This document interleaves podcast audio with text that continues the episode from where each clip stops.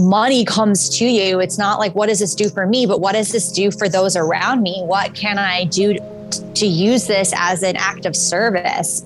Hello, everyone. Welcome to another episode of the Oto Gomes Crypto Show. My name is Oto Gomes. I am your host. Today, I am so excited. I get to speak to one of my favorite Instagrammers. She is just comedy gold. Toni Nagy. She's a filmmaker who founded Cave Light Productions and has written, edited, directed, and acted in over 50 sketch comedy videos that together have more than 2 million views. Nagy has her BA in philosophy and has been a political activist focusing on voting rights and political engagement since she graduated from Sarah Lawrence College. Today, Toni uses a combination of movement and facts that deliver a powerful message and the healing properties of laughter. And I believe she is leading the comedic charge towards the freedom of our souls. Ladies and gentlemen, Toni Nagy.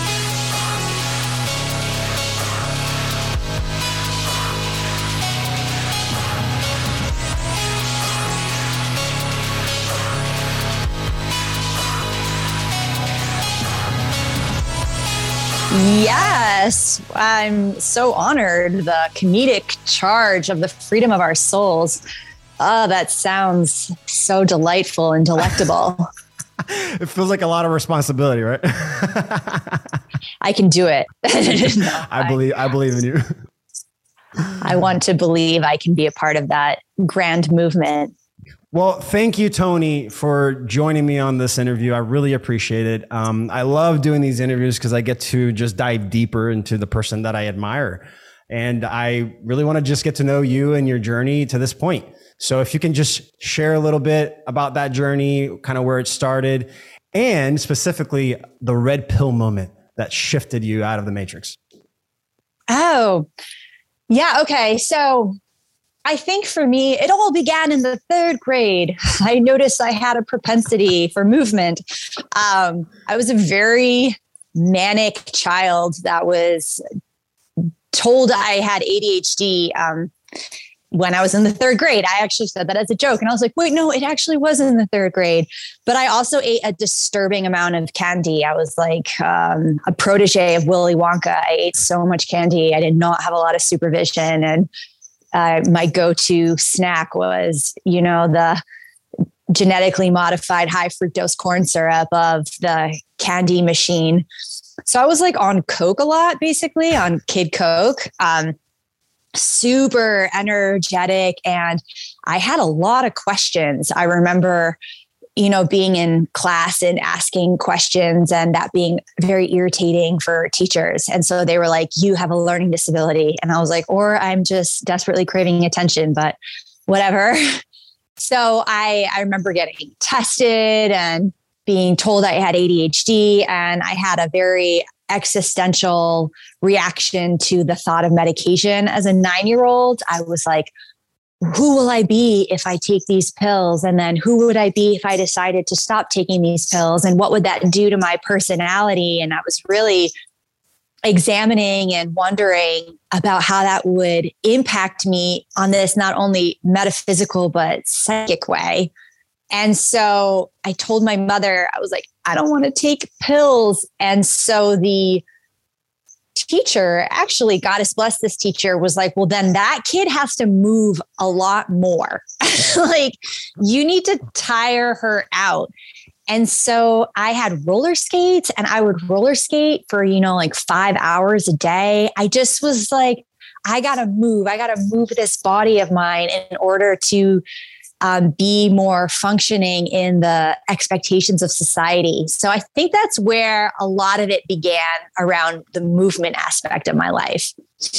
Wow, that's an amazing um, experience and like uh, awareness to have at that age. Uh, you know, it, it's it's it's funny because like I've always said that kids kids are smarter than us. That's the truth. They just they they know things that we've forgotten and and you just instinctively knew like man i got I, what's gonna how am i gonna change? Like how is this gonna change my body my mind?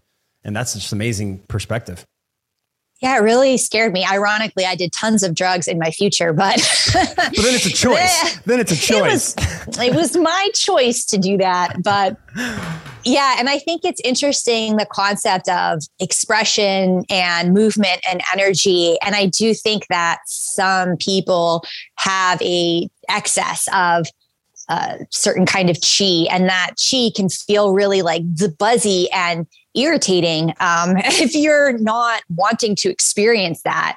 So I can understand retrospectively, like that I was annoying mm. to certain adults, and they were like, "Oh God, just shut the fuck up." But um, I do have a lot of gratitude for finding different methods of tiring myself out so I could be a part of society. And so I can fit into the box. yeah. Yeah. So I could just like contain myself and, you know, not have to alter my chemistry. Mm-hmm. Not that, you know, I know that works for a lot of people. I'm not shaming or having an opinion about someone else's choices, but more appropriately, I think that for me personally, my greatest, I think this is for the case for everybody, whatever is your difficulty is also your superpower. So mm. my annoying excess energy was also a superpower, but I had to learn how to harness it rather than just being irritating to others. I love, I love that you said that. That you know, the, what what society usually tells us that is our weakness is usually our strength, and and you're like, I'm going to wield this into it. like you alchemize it, right? You alchemize that energy into something beautiful. Yeah, I try, man. I mean, it's funny. Uh, I also think that you know, when you're a kid and you have a lot of emotional reactions to life, how you express them is going to be filtered and micromanaged by the adults around you. So I didn't have personally a lot of space to express my emotional discontent or negativity. I had to kind of fit into the family structure of being the non problem child or the one that just didn't need a lot. And so I think the counteract of my emotional suppression that I was doing was just this kind of like physical um, physical, ecstatic way of being. So I kind of wonder retrospectively, had I had more space to express my emotions, would I have been so physically volatile? I'm not so sure. But I definitely think this was a coping mechanism for not knowing what to do with these uh, emotions that I had that I had no other outlet for. Uh, so man, so that kind of that's interesting because that's like essentially what you're doing now. I mean, you're you're allowing your body to move in the way that it needs to to get these energies out. And then at the same time you're speaking these facts and this truth. And it's like how why am i being receptive to this very terrible piece of information?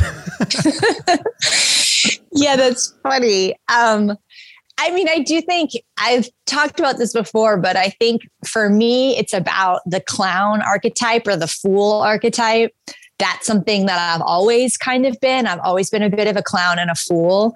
I think that's because my parents are hyper academic. Mm. Um, my dad is a very respected professor. And so his intellect is his brand, it's his identity, it's his piece of um, respect in society. And my mother is also an academic, and I grew up in a really you know, hardcore academic family. I grew up actually in a Harvard dormitory. So I was just surrounded by intellectuals. And I also just really saw them as um, flawed adults with their own emotional inadequacies. And so I was never seduced by the hierarchy of intellectual pursuit, I guess, in a certain way, because, you know, they're your parents. And I'm like, you don't know me or you're not better than me, dad. Even though my dad's like a total genius in many ways, he is better than me. But yet I refuse to believe that. So I think it gave me a kind of arrogance, um, an unfounded arrogance to not take intellectualism so seriously. And that has allowed me to explore comedy and being the fool or being the clown in a way because I was never trying to f- improve my intelligence because I was so, um, I don't know, unimpressed by the institution of intelligence, if that makes sense. I love I was privileged yeah. to have that PS, but Yeah, I know. I mean, I mean, you, you, you know, it's it's kind of like uh, anybody's story, right? You, you, you have a certain childhood, a certain upbringing, and usually there's one of two ways you go. You go either go the same path everybody else is taking, or you, poof, you Yeah, know, diverge. out of it. And it feels like you know they call it they call it the uh, the black sheep of the family. Um, and I feel like, are you the black sheep of the family? of course, and that is who I am always connecting to. Yes, yes. Um, which is funny because like I, I, I, what I've come to realize is that the black sheep of the family is the person that's just more connected to their body, more emotionally present, allowing the the uh, flow of emotions. Um, whereas you know what what society has normalized and rewarded is intellects, intellectual, and so there's more more people in my opinion, that are like that than there are more emotional. So like what you're bringing to the table here is you're bringing this like weird mix because you have this intellect to you. I mean, philosophy, you have all this this amazing background and you're presenting information like true research you've done through this like you know, amazing kinetic stat ecstatic, right? Ecstatic movement. Um, and that's that, you know, I- and just to just to finish the thought, but to offer a different uh, uh, archetype name, you're a magician. You're a magician. Ooh, Yeah, because fool, you know, those words, I get why you'd say that. And, you know, the clown, the, the, the, the I I feel like there's um, a little connection, like negative negativity connected to that nowadays because of society. But magician, like you're, you have this ability to, to in any moment take the situation and flip it and make it and make it fun. I love that. I'm so honored by that title. Thank you. yeah. So I, just to continue this conversation, and I love it where it's going. Um, 2020 came around, Ah. and the whole world changed. I feel like, um, but I want to know your perspective. So you've been speaking. I mean, you've been doing this comedic movement stuff for a while. You've been doing the the, the sketch comedy for a while. When did things kind of shift for you with 2020? Like how, how why, why and how was the or where when was the moment that has shifted for you? We're like, man, I got to start talking about this crap. It's it's all over. I mean, I think I have been talking the whole time. You know, hmm. and the only difference was people actually started listening to me more recently. But I've been going on and on and on for a very fucking long time. I mean, I started writing, you know, 15 years ago and blogging and making videos. I mean, I actually even started when YouTube was just beginning. Mm. That was kind of when I start first started playing. I that channel is actually gone. Um, but I did have like a, a YouTube channel many, many years ago that I was really pursuing for some time. Um, so it's been a while for me. I think my parents were very, very political people. My mother, especially, was obsessed with the news. And so I was exposed to a lot of information from a really, really young age. Like I remember the Christmas that like Ceausescu was assassinated and listening to Wow. it. Um, I think it, we were listening to it either Christmas Eve or Christmas morning. Um, and like Merry Christmas, you know, like no wonder I didn't believe in Santa Claus. And so like these things were really kind of brought uh, into my awareness, into my consciousness from a very young age. And my parents were often talking about politics. My mother, um, she's a professor of Persian and Arabic language and literature and women's studies. And so she was very um, vocal about uh, the Palestinian plight, even, you know, 30 years ago. You know, she was talking about this stuff. So I've just been kind of exposed. And I also think um, growing up in a city, you're much more aware, or at least I personally was like very aware of uh, economic discrepancy and watching wealth discrepancy and witnessing it and having a lot of emotional reactions to it. Um, I cried a lot when I was a kid about the world. I was very just perplexed by all the war and suffering. And I also went to a school that, you know, really was trying their best to kind of educate you as a young child about civil rights. And we watched Eyes on the Prize when I was in the fifth grade. And you know, all these things, they didn't just fly over my head. They were like, ugh, penetrating me in a really deep way. So but I think I ha- I was frustrated at the same time because the explanations I was getting in school as to why this was all going on seemed very superficial to me. I didn't really buy the stories that I was receiving that like, oh, the North were just better people. I was like, what? I don't know.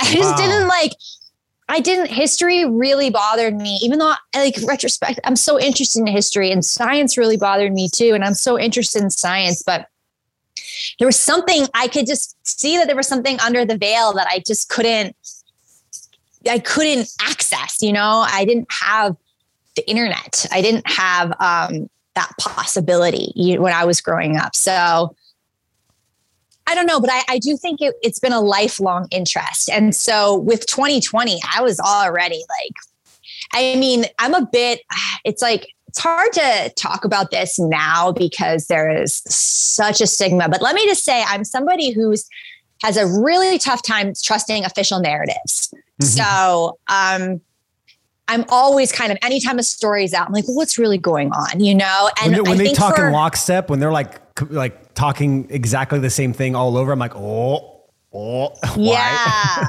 yeah. And if you dabbled in the world of like the truth is out there.com or whatever, I mean, I think the thing that's a little challenging is that the can, I mean, I'm just, it's such a buzzword, but the conspiracy world, you know, when I was first introduced to it was very progressive and left wing. And we were all about uncovering what was going on with Baby Bush and Dick Cheney and like the Bilderberg Group and you know Bohemian Grove and because there was a conservative leadership at that time that whole movement at least the movement that I was aware of was super left wing and I know right. that that's shifted which I'm Completely. always like how what what how did that happen I know it was like it was like genius what? whatever they did it was amazing and I mean like I've been talking about mind control and like the the um I mean, the Jeffrey Epstein stuff, like we've been, I'm like, we've been talking about this for a long time. Oh, I, I, um, you know, Kathy, Kathy O'Brien. Yes, I do. I, I, interviewed her. I know her. Wow. She talked about some stuff that I'm like, whoa, I couldn't even, I couldn't even include it into the, the, the, my interviews because it was, or the interview because it was, it was like, whoa, that's heavy. I can't put that in there. But there's some yeah. heavy stuff that they do to make that work. Oh yeah. Oh, I know. I've I've heard it all. So it's almost like I think for a lot of people that have been, let's just call it like alternative news, alternative reality. For those of us that have dabbled in that space, I think when the pandemic started happening, we were like, wait, what? Like this is actually happening? I was kind of kidding. Like, is this like what? You know, like I was like, okay, okay, all right, all right. Oh, this it is happening. Of, oh, we're actually doing this. All right, all right. yeah. I think for a lot of us, it was like, oh, we. I mean, like we were talking about it, but whoa, like this is this is more real now than it has been but it's always been very real. I don't know. And also not real. Who knows? I do. I also really relate to the people that talk about like the conspiracies in plain sight are much more important to focus on. You don't have mm. to think about like time traveling, you know, lizard vampire elites that suck the blood of children and feed off their adrenochrome. You can just look at the financial system itself and be like, ugh, monopolies. So, I mean, I think that that's also a completely uh, valid point. I think I think for me though, with the pandemic, what was really possible for me was more people were on the internet and more interested in what the fuck I was talking about. That's true. And I'm glad you said that because there was there was a huge shift in researching in in like taking in information. Um, yeah. I mean, even even from the beginning of 2020 to now, there's been a huge shift. I've noticed. Yeah. Because I've had people. I mean, I don't know. I don't know about you, but when I started speaking out about this stuff in the beginning of 2020, I lost a lot of friends and you know family stopped talking to me because not because they're like I hate you, I don't agree with you. It's like I don't know how to approach this person anymore. and that's and that's what I mm. noticed happening. And where now they are approaching, they're like, "Hey, uh, that what's you've been talking about hey. this?" yeah, yeah. luckily for me, I think I'd already weeded everybody out. so everyone that stuck around kind of knows. Yeah, they know what they they've been in for for a while. So I didn't lose anybody. Uh, if I've anything, it was yeah, yeah, you've only gained. You've only resonated with people. I love yeah. that. Um, did you? You know, you had that post recently that you did um, that went super viral. I think it has like half a million views now on your on your Instagram. And oh, the Black Rocket. I mean, yeah, now I'm censored. That one went, right, yeah, yeah. Like, that one, that one I took. Think, I, I, had it circle back around from other people that are like, you know, the, the people that I just mentioned that came back to me. and They're like, "Oh, look at this! Did you know this?" And I'm like, "Yep, I actually know her." Yep. And we're talking about this. um, but yeah, that one that eventually was, did get censored. Um, I was going to ask. So, so yeah, that's what I was going to ask. So, like, you did that one that went viral. Have Have you had to deal with censorship and and being suppressed on on your, all your platforms? Yeah, ironically, just before this call, I just was doing a video about censorship and independent fact checking. So I was like, I got to talk about this because that was a bit of a bummer. Um, I've had a lot of videos taken down, censored, and muted. Um, and that one kind of bummed me out because I was like, oh, that was my biggest video. Um, but I think the reality about censorship is, you know, I'm using a corporate machine that is promoting on a corporate platform to talk about the dangers of corporations. So it's like, what do I fucking expect on a certain level, you know? So I'm in yeah, the beehive. I, am not. I'm yeah. gonna get stung by the bees probably. yeah, like they were like, "Shut up, bitch," and I was like, "Fair enough, okay." You know, so all I can keep doing is like keep putting things out there, I guess, and just trying not to um, let it break my heart because it does a little bit, but it's also like obvious and I, mm. I was just like, oh, okay. You know, one of my friends was like, what a compliment. And I was like, oh, okay. You know, badge of honor. Yeah. Yeah. Yeah. if you get deleted, I mean, I, that's a badge of honor. I know. I'm like, thank you. Thank you so much. I'm doing it. I think when I like can divorce myself of like my ego or my ambition, it's not a problem. Um, but then it's like i really do want the information to get out there in a genuine way and it is frustrating mm. and I, but and I, i'm not the only person talking about this stuff at the same time yeah and i, and I just want to say I, I appreciate your willingness to own your stuff. I mean, I don't know how else to say it. Uh, you, you're very, you're very open to sharing like your own struggles and what you go through, and then like, hey, I'm still, I'm just a human being trying to figure this out with you guys. Um, so I yeah. appreciate that. Oh, thank you. Yeah, I try. I try.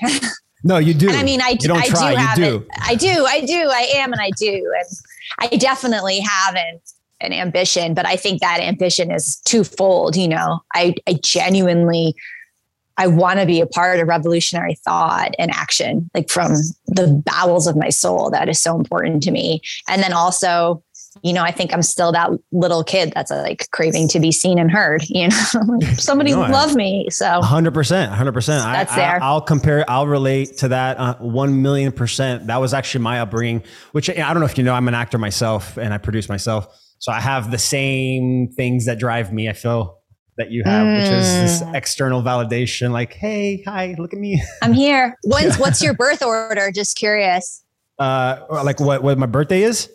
No, and your birth order, like where, where are you? Are you like the first child, second child, oh, middle child? Oh. Uh, youngest of three boys, yep. and the oldest is eight years older than me. The middle is six and a half years older than me. And so I'm very, I'm like the youngest. You're the youngest. I think a lot of times the youngest are performers because we're so, you get born into an ecosystem of which you have to adapt into. The world never revolved around you. So we always kind of have this craving for like the world to revolve around us. We're like, what was that like? Yes, exactly. Yeah. Exactly. And I, I, would always be told when I was younger, you're the, you're the first one to get hit and the last one to speak. uh, just mm. because I'm Brazilian family. So we did a lot of spanking in Brazil. Oh um, yeah, of course, yeah, and also older brothers. I I don't think there's enough conversation around sibling abuse and how violent an older brother can be. Yeah, no, that's a great point. I'm gonna write that down. Honestly, I mean, I think that's that's so important because it's like you know our trauma happens when we're most of our trauma and and and agreements happen until you're eight nine years old, and so yeah, I mean you still love them, right? But there was trauma that happened there. Oh yeah, a lot. Yeah. A lot of physical and mental abuse that we're subject to as especially the younger sibling of a brother. Mm. Not to male shame, but I do think that um, brothers are their own challenge. So this is a very serious question. This next one. Um, is laughter the best medicine? Oh, I just saw this um, beautiful quote that uh, was laughter is the same in every language. Oh wow, I love that. Yes. I did too. I was like, who the mm. fuck said that? It's really deep. Um I think laughter is disarming and I think the reality is is that learning is actually a really vulnerable place to be. I personally am a huge fan of learning. I think it comes from obviously my parents being educators and I am a teacher. Uh, I've been a dance teacher for uh, you know about 10 years and I get so excited when I learn something new and when somebody in my class learns something new. Like I literally like I jump up and down, I like shake them. I just like we stop the class and we just like have a moment of gratitude and joy to just you know praise this person who just learned. So I find learning really really exciting but it's also really vulnerable. And you're basically like opening up your synapses to be infiltrated by the influence of another. And so I think what laughter does is that it kind of openly addresses that really sincere vulnerability that learning is. And I also think that, you know, when you're a kid, you are in the practice of learning. And so learning is something that you're used to. But as an adult, we kind of learn less. We put mm-hmm. ourselves in situations where we learn less. And so when we learn something that makes us feel stupid, then we don't like it. You feel shame. You know, like when you learn something that you didn't know, sometimes you can be like, oh, why didn't I know that? Or you can, it's really can feel like a humiliation. So mm-hmm. I think that, but when you have laughter, it kind of circumvents the embarrassment of not knowing something. I love that. Yeah. It's like, um, like uh, almost like a tool. You're using it as a tool to be able to absorb the new information and allow it into your body so that you can remember it. Yeah, mm-hmm. that makes mm-hmm. total sense. Um, yeah, that was a great answer. I was expecting a whole answer. Um, it, it, was more of like an, you know, like because that's what people say.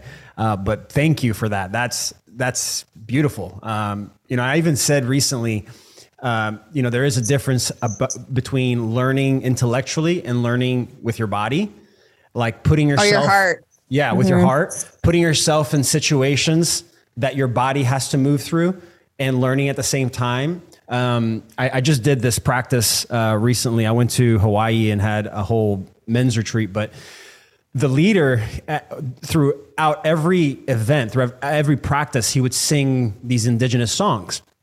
Mm. And by the end of all this, man, every time he would sing it, I started, I would feel it in my body. I would actually feel mm. the information in my body.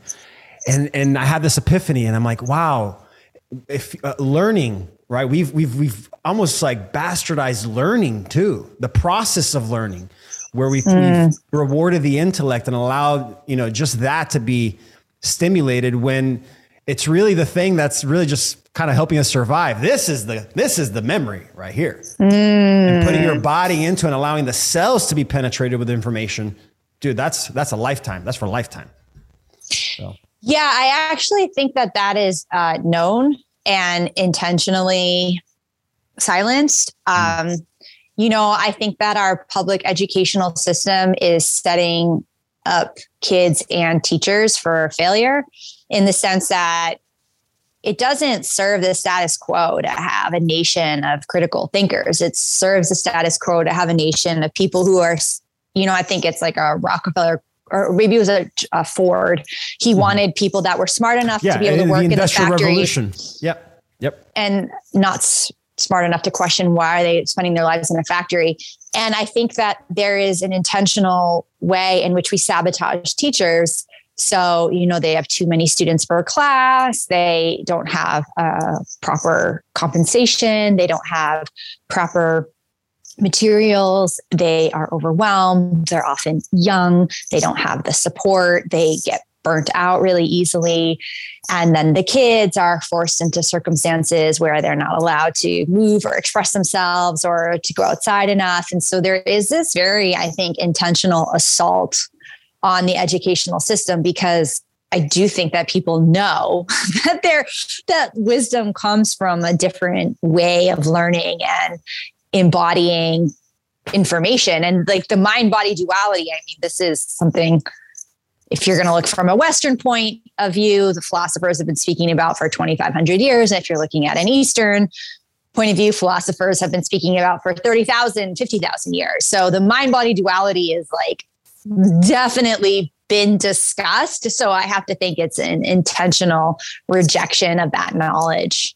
And I, and I mean, like, it's funny because it's like, um, it's it is such a simple thing to get to, like the, like the uh, concept, the idea. Like, well, yeah, we've been discussing this for eons, but like we forgot, like what happened, right? Like, I, I yeah, I, I, think of myself, like I was born into this world, and I'm like, why are why are we like like why why is this happening? There's all these things, like you mentioned when you were younger, you just knew instinctively this common yeah. sense stuff, and then it, it needed to get distorted and, and suppressed and pushed into a box.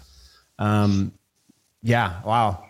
yeah. And I think dance is a big part of it. I mean, you did you say you were Brazilian? Yes. Yeah. A lot of dance. Samba. Oh God. I mean, I think like and African cultures and a lot in Latin, lot, lot of Latin cultures, it's like dance is so integrated in the fabric of society. And I do think, as the uh, white colonizer, sorry, um, they first thing they probably did was take away dance and embodiment in order for you to have the tolerance of the violence of being a empire and an, a colonizer and which is like you know there is the um, cl- cliche or stereotype white people can't dance i think that's i think it was actually kind of like taken from the culture intentionally in order to get people out of their bodies so they would be uh, more tolerant of extreme and illogical and horrific violence. Wow, I'm so happy that you said that because that is that is true. That is an actual thing. There's an article from the late 1800s that I found where they outlawed um, the tribes in the locations where they were, you know, planting crops um, I think this is like, this is uh, in Africa. Uh, I'm going to mess up the location, but they outlawed the the tribes doing ceremonies, like doing the ritualistic mm. dancing and all that. So that is on point. I mean, that makes total sense because if you you know if you're allowed to do that kind of stuff and allowed when you do that kind of stuff it, it it, creates you know it creates bonding it creates energy it creates all the stuff that the colonizers were they didn't know. They're like, "What are you doing?" They don't. We don't get it. We what's this? This doesn't tell me what's what's happening here because they weren't mm. allowed being in their bodies. Wow, good, good point that you just pushed there. Thanks. no, I just want to say that because I, I, mean, I, I actually forgot about that, and that's that's exactly uh, that actually did happen. Um, so that's why dance is so significant. I think dance to me is one of the most important things to bring back into modern society. Exactly. Exactly. And actually, that's why I wanted to go to next a little bit. Man, because because because look at what they're doing now with the kids, uh, mm. six feet apart, um, can't see your Mask. face. Yeah. I mean, how how much how much nonverbal communication do we learn? You know, how, what's the percentage of of uh, communication that is nonverbal, right? And then you can't mm-hmm. see their mm-hmm. face, you can't see their their lips, you can't see the words that they're expressing. So in your opinion, how do you see with everything that you've experienced and you're seeing happening with the, with the children now? How do you see that being having an effect on them in the future? Well, I mean, so I have a kid, and the pandemic was a really interesting time for us because, you know, she couldn't go to school for the whole, you know, for March until the end of the year, and we spent a lot of time together, and we made a lot of videos together, and yeah, I mean, I think she missed her friends. Um, but we like really we had we like really got to bro down and it was really nice you know so i think there was a kind of moment with the pandemic that was kind of beautiful and great for families if you just surrendered to it you know? And granted, I only have one kid, so that's a different experience than like being home with like four kids or three kids or even two kids. I just had one. So I'm coming from that context and perspective, but I do think that from a, a parenting and connecting and a family, there was like a really cool moment that happened there that I'm actually really grateful for. Um, and then in terms of the school, I mean, my kid, they started school outside, which I thought was really cool, and they went to school all all the past two years outside. Um, That's dope. Even in the winter. even in the winter, yeah. I mean, we live in the tundra. Like it got cold. Where, My where kid definitely. Where, where, are you at? I'm in uh, northern New England and New Hampshire. gotcha. Okay. So it gets cold. cold. I mean, like they were at school, you know, 10 degrees, and my kid would come home and she literally had like on five pairs of pants. So, but they, you know, and they did have the mask even though they were outside. But I think that kids, the kids were so adaptable and they were so i don't know i mean the, the great thing about kids is that you can program them and then the bad thing about kids is that you can program them you know yes but i i did not personally you know, I and her and I talked a lot. Like we talked a lot about what was going on. So I did think it had this like opportunity for the kids to um, kind of get involved in a world in, in the world in the way they wouldn't have. And maybe that's to their detriment and maybe not. I'm just going to trust that like that is the experience that they needed in order to become the revolutionaries that the world needs. I do think that we need a major and an uncompromising shift of consciousness that I think that the generation coming up is like, it's, you know, it's going to be them. I believe that. And so I just think this was part of their training. I trust that it was part of their training. And I trust that they are going to, you know, be stronger because of it. And that's where I'm at. Wow. I'm, I'm like, my heart just expanded hearing that answer because, whew, um, it's in, man i uh, the, you know the answer we get uh, that i get usually is we got to fight for our kids. We got to save our kids. And we got to and i didn't I, you know you just gave this answer where it's like this is where we're at. This is this is going to make them who they're supposed to be yeah. for when they're our age. You know? Yeah. and that to me is just like talk about talk about i mean that kind of level of awareness is beautiful and i'm so grateful that there are people like you that exist that are also speaking out. So thank you for that. Oh yeah totally. I have to i have to trust in a certain sense that there is a choice that we are chosen chosen to be born when we are born you know? Mm-hmm, mm-hmm. and that if we are i don't know i i sometimes i you know who knows what happens when we die? Like we have no clue.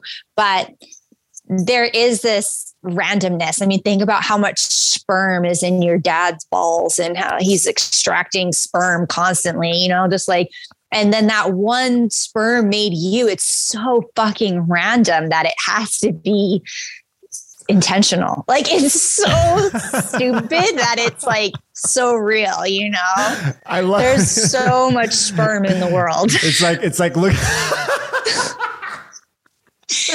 So much trillions on trillions on trillions.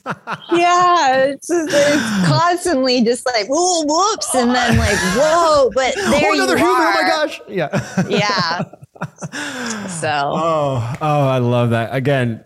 Medicine right here. Just just talking to you, I'm like laughing, and my body's healing. Thank you. Um, oh, I love that. so to shift to shift the conversation because I am a crypto guy and I have to to shift it into yes.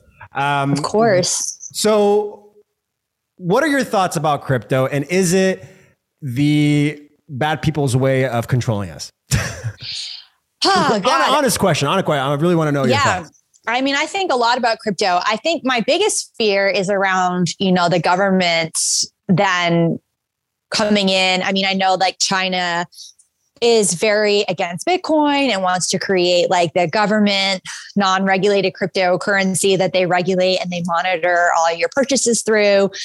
I think that the the intent the intention of governments to regulate crypto is obviously where it's all going and that's going to be kind of the battle of what's going on. I do think there's the obvious environmental question around the mining, but then the environmental question around how we power anything is the bigger question to me. I think that the the mining of crypto is a mere consequence of a very intentional and archaic nefarious intention to maintain the status quo when it comes to energy and power and that's not the fault of crypto that is just the natural consequences of our powering the grid, you know? So I don't shame crypto for that.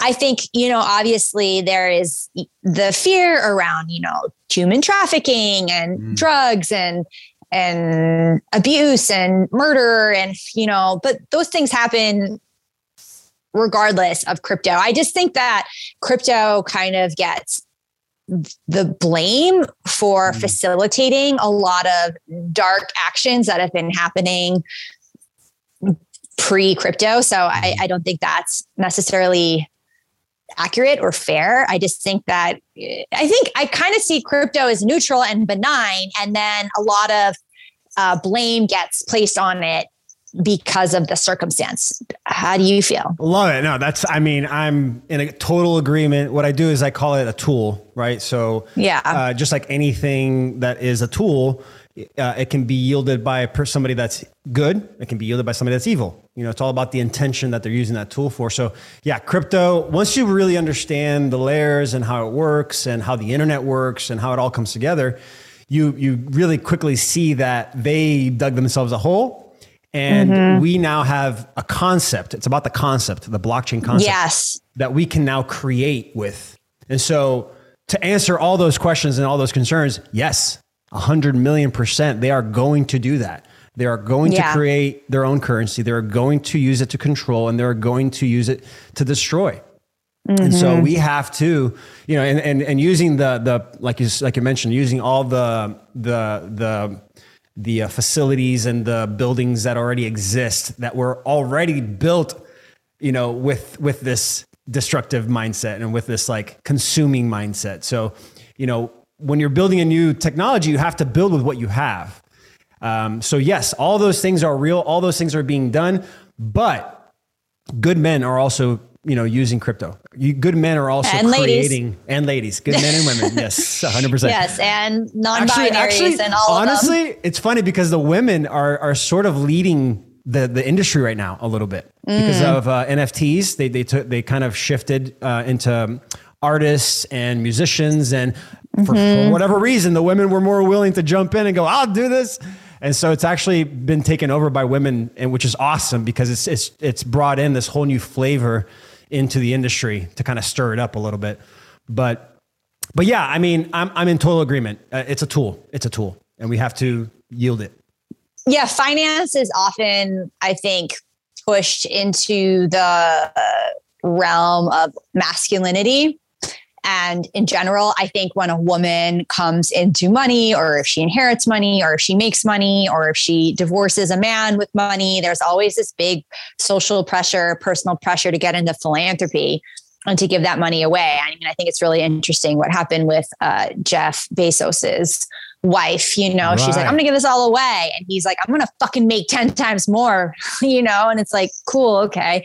But I do think there is something really interesting around the like there's a a banking called Women's World Banking that uh, deals with microloans to women in developing nations. So basically the theory is is that when you give money to a woman, it's not just about that woman, it's actually about the community around her because women are um, notoriously or or you know more um, more community oriented. And maybe that's because we're programmed and socialized to be but there is this deep power in giving and in, in enabling. I, I hate the word empowerment so much. I hate it because power is not something that I want because power implies hierarchy and power over another. And I really want to break apart this power structure. So the word empowering to me just feels like a tool of the patriarchy to put women in positions that men are occupying. And that to me is not dismantling anything interesting. So I'm definitely trying to like think of the words I'm saying because it's like fuck empowerment. It's so condescending. I just want to, ah, I want to scream when talk about when people talk about empowering women. It makes Let me it so out. enraged. Let it out. yeah, I'm like, no, fuck that shit. Yeah. It's like power is the goddamn problem. So but what I think is interesting about these microloans to women and the way that women approach money, I don't want women to approach money like the status quo. I want to encourage the way women are more community oriented. And I want men to become more, or any non binary or any gender to become more community oriented. So when money comes to you, it's not like, what does this do for me? But what does this do for those around me? What can I do to use this as an act of service because that's so much more interesting than just somebody hoarding money like Elon or Jeff or Mark Zuckerberg. This hoarding of capital is um, really boring me. I love that answer. And it's so in alignment with what I've been teaching recently because you're mm. right. You're right. This, this capitalism structure that we've normalized is a very masculine driven society. And naturally it's natural for the, for the, the, the, the masculine that leans into, um, what's the, uh, the, the power energy, the king energy too much to create a structure of energy, like a flow of energy as a triangle. So mm-hmm. what does that remind you of, right? So why? Because you have the base, a large base, and that all that power flows up to the tip top. To the pyramid. And people think like, oh, so you have we have to flip the pyramid. It's like, no, no. If you flip the pyramid, it's the same shit. You're just No, let's have a just, circle. Yeah. Well, so so what I've come to realize is, oh, we need we need a toroidal field of Ooh. movement of energy and, and it's, and it's and it's like a female it's it's a it's a more feminine energy you know where you're mm. the the community is feeding back into itself mm. on all areas and so there is no triangle it's not about flipping mm. the triangle or keeping it up it's about eliminating it actually in my opinion dissolving it right it's very Nikola Tesla it. of you yeah I can't help yeah I love Nikola Tesla mm. he had it right if you want to know the secrets of the universe think in terms of vibrations frequencies and waves and you will know it all um, mm. So yeah, I mean, that's, I'm so glad you, you meant, you said all that because that's, that's it. That's it. Once we can start to look at, um, the flow of energy, right? It's all about the flow of energy. It's exchange of energy. Yeah. Once we can start mm-hmm. to look at the flow and exchange of energy as something that can be, um, it can self feed, like you can self feed. Mm-hmm. It's not just mm-hmm. going out and uh, up and out you know, where it's not, it's coming back in. Yeah, it's recycled, That's abundance. upcycled. That's abundance. Yeah, I love it.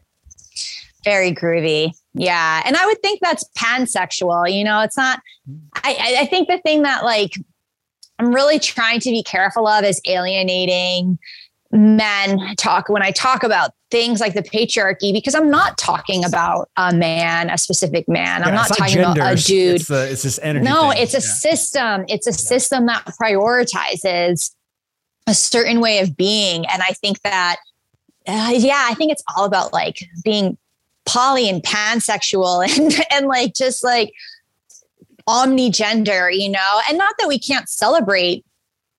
I, I mean, also, I think the, the I think the gender celebration is cool too on all levels. Like, I don't think we have to obliterate. I don't think we have to condense. I don't think we have to morph into one homogenous entity where nothing is distinguishable. But I do think what would be more interesting for society is not existing in these like extreme polarities mm. and not allowing ourselves to feel so fragmented in division, but actually realizing that every person is a complex ecosystem that contains all aspect of every personality, of every mental illness, of every gender, of every sexuality. It's like we are all a living, breathing spectrum of which we need to honor ourselves in.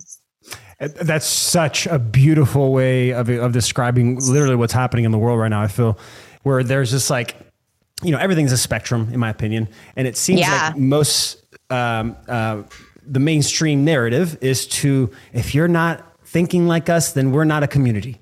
Whereas, mm. whereas, like the truth is, don't think like me. we are a community. yeah, know? it's fine. it's okay. It's fine.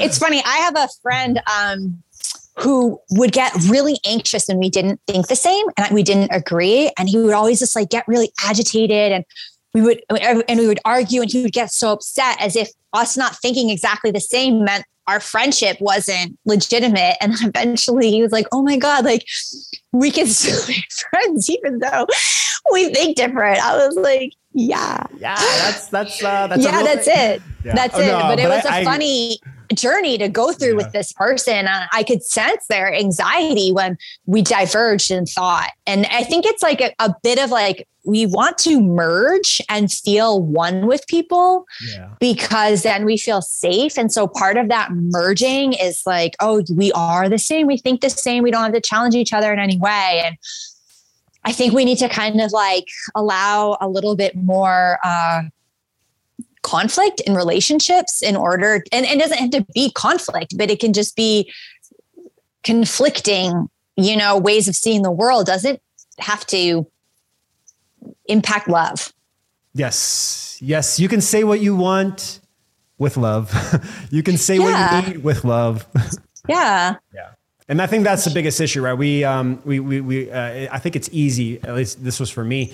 It's easy to like talk to someone in a fluid way, thinking like, oh, I don't need to worry about what I'm kind of talking about because I'm not going to get this reaction. Whereas, whereas before it's like, oh, I need to be very careful what I say because I'll get that I'll get that reaction. So yeah. there's this like expectation, and it's almost as if like the expectation is what's creating the tension before you even speak.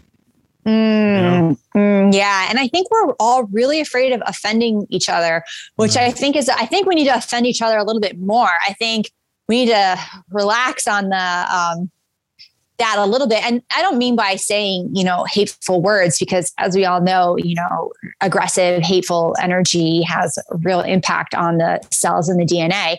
But I think we often can unconsciously offend each other. And maybe it's like being a little bit more forgiving or being a little bit more fluid. You know, I'm not mm-hmm. sure exactly what the answer is, but I think when we silence a conversation, you know, its boundaries are good, but I don't know. There's a, there's a silencing energy that happens that I'm always like, well, okay. Yeah, it's um, it's like um, it's like it's there are words that you speak, and then there's the the delivery, right? The, yeah, the, it comes when the because you can say, I mean, you're an actress, so you know, like we can speak we can say I love you, but feel hatred.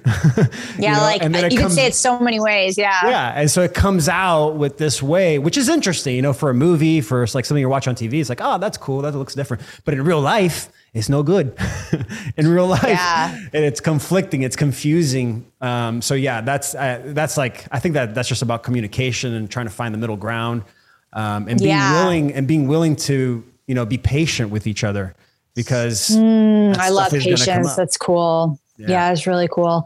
Cause I mean, people have different like passive aggressive versus aggressive, you know? And I think, whoa, those are, yeah. And those I think can where is where a lot of trouble happens with those two exactly um, archetypes. Yeah. Wow, this was so amazing. I'm so happy that I got to connect with you and just learn more about you uh, and just your life and and how you got to this point. And like, man, I, am going to be watching your your stuff very differently now. Just having that in the oh, background. Yeah. yeah, I really I just, appreciate I this. I really like talking to you, and I'm so grateful for all the kind words you said and just being able to have this open dialogue. It was really medicinal. Yes. So one last thing, um, and, and, I like to leave the last word for the interviewee. Uh, if you want to plug something or leave a p- piece of advice, but what are some grounding practices that you do on a daily basis? That oh, oh God. I got a fucking lot. I know. I got a lot, dude. As soon as I said that, because that's like a, a, question I asked, I'm like, oh, she dances. Duh. No. Uh, but like, but, but honestly, what are some things that you do that help you during those triggering moments? Mm, so I am a practicing Buddhist and I have done a couple of meditation retreats, 10 day silent retreats, and I have a daily practice. And so meditation is a big, big part of my life.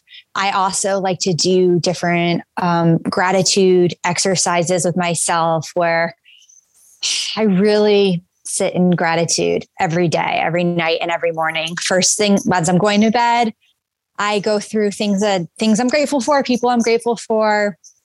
I actually do that until I fall asleep. Any of you insomniacs out there, I highly recommend just laying in bed and going through all the things you're grateful for. And there's a lot. You will be, you know, you can be grateful for your eyes. You can be grateful for your immune system. You can be grateful for your best friend and your mother and your house. I mean, like, I fall asleep every night thinking about that. And then it's the first thing I think about when I wake up is all the things I'm grateful for. Um, I definitely like to connect to the earth and to the cosmos. And so I will do grounding exercises where I visualize the earth, you know, traveling up my body and then bringing the cosmic energy into my body. So I do a lot of visualizing, meditating, a lot of gratitude. And I do have daily practices every morning and every night. And even if that's five minutes for you, I highly recommend you just make that happen. I think it's a daily thing. I really do. Oh, such a beautiful. I mean, that is the probably the best advice anyone could give is express, don't suppress. Let it out. Yeah. yeah. Wow. Thank you so much, Toni. You were just a pleasure to speak to and talk and conversate and connect. I thank you so much for that. Yay. Thank you. Thank you. I'm really grateful. Thank you, everyone, for watching. And always remember gamify your abundance. Love you guys. Wow. Wow. Wow. Wow. Toni was just tapped into flow, right? Tapped into expression. It's almost like it just came natural to her.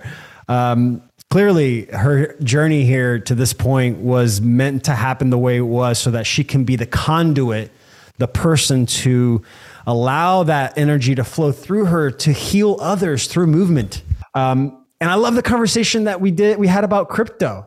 You know, I, I've I've shared this before that if you're into art, if you're into um, singing, if you're into any sort of entertainment type creation from the source type passion, crypto has a bridge for you. It has a way to really, you know, not have to, you know, sell your soul to third parties, to these big companies where you can like control it yourself. You can do it yourself. And so if you want to know more about crypto, if you want to dive a little deeper into NFTs and what that actually looks like, make sure you check out my website, otogomes.live slash links. It has all my products on there that you can start to, to check out and look and, and, you know, educate yourself, get more, more education. Just like Toni said, you know, we've bastardized the way we learn. And, you know, I hope, you know, I, I sit and hope that we are now shifting towards a more embodiment way of learning. So if you want to dive deeper, make sure you check my website. And if you want to get connected with Toni Nagy, uh, search for her on Instagram. All her videos on there. She's just an amazing person in how she presents facts so that we can be receptive to it and just laugh and heal ourselves in the same the same little video. So with that, just remember that I am super grateful for every single one of you that is out there listening to this. And always remember to gamify your abundance. Love you guys.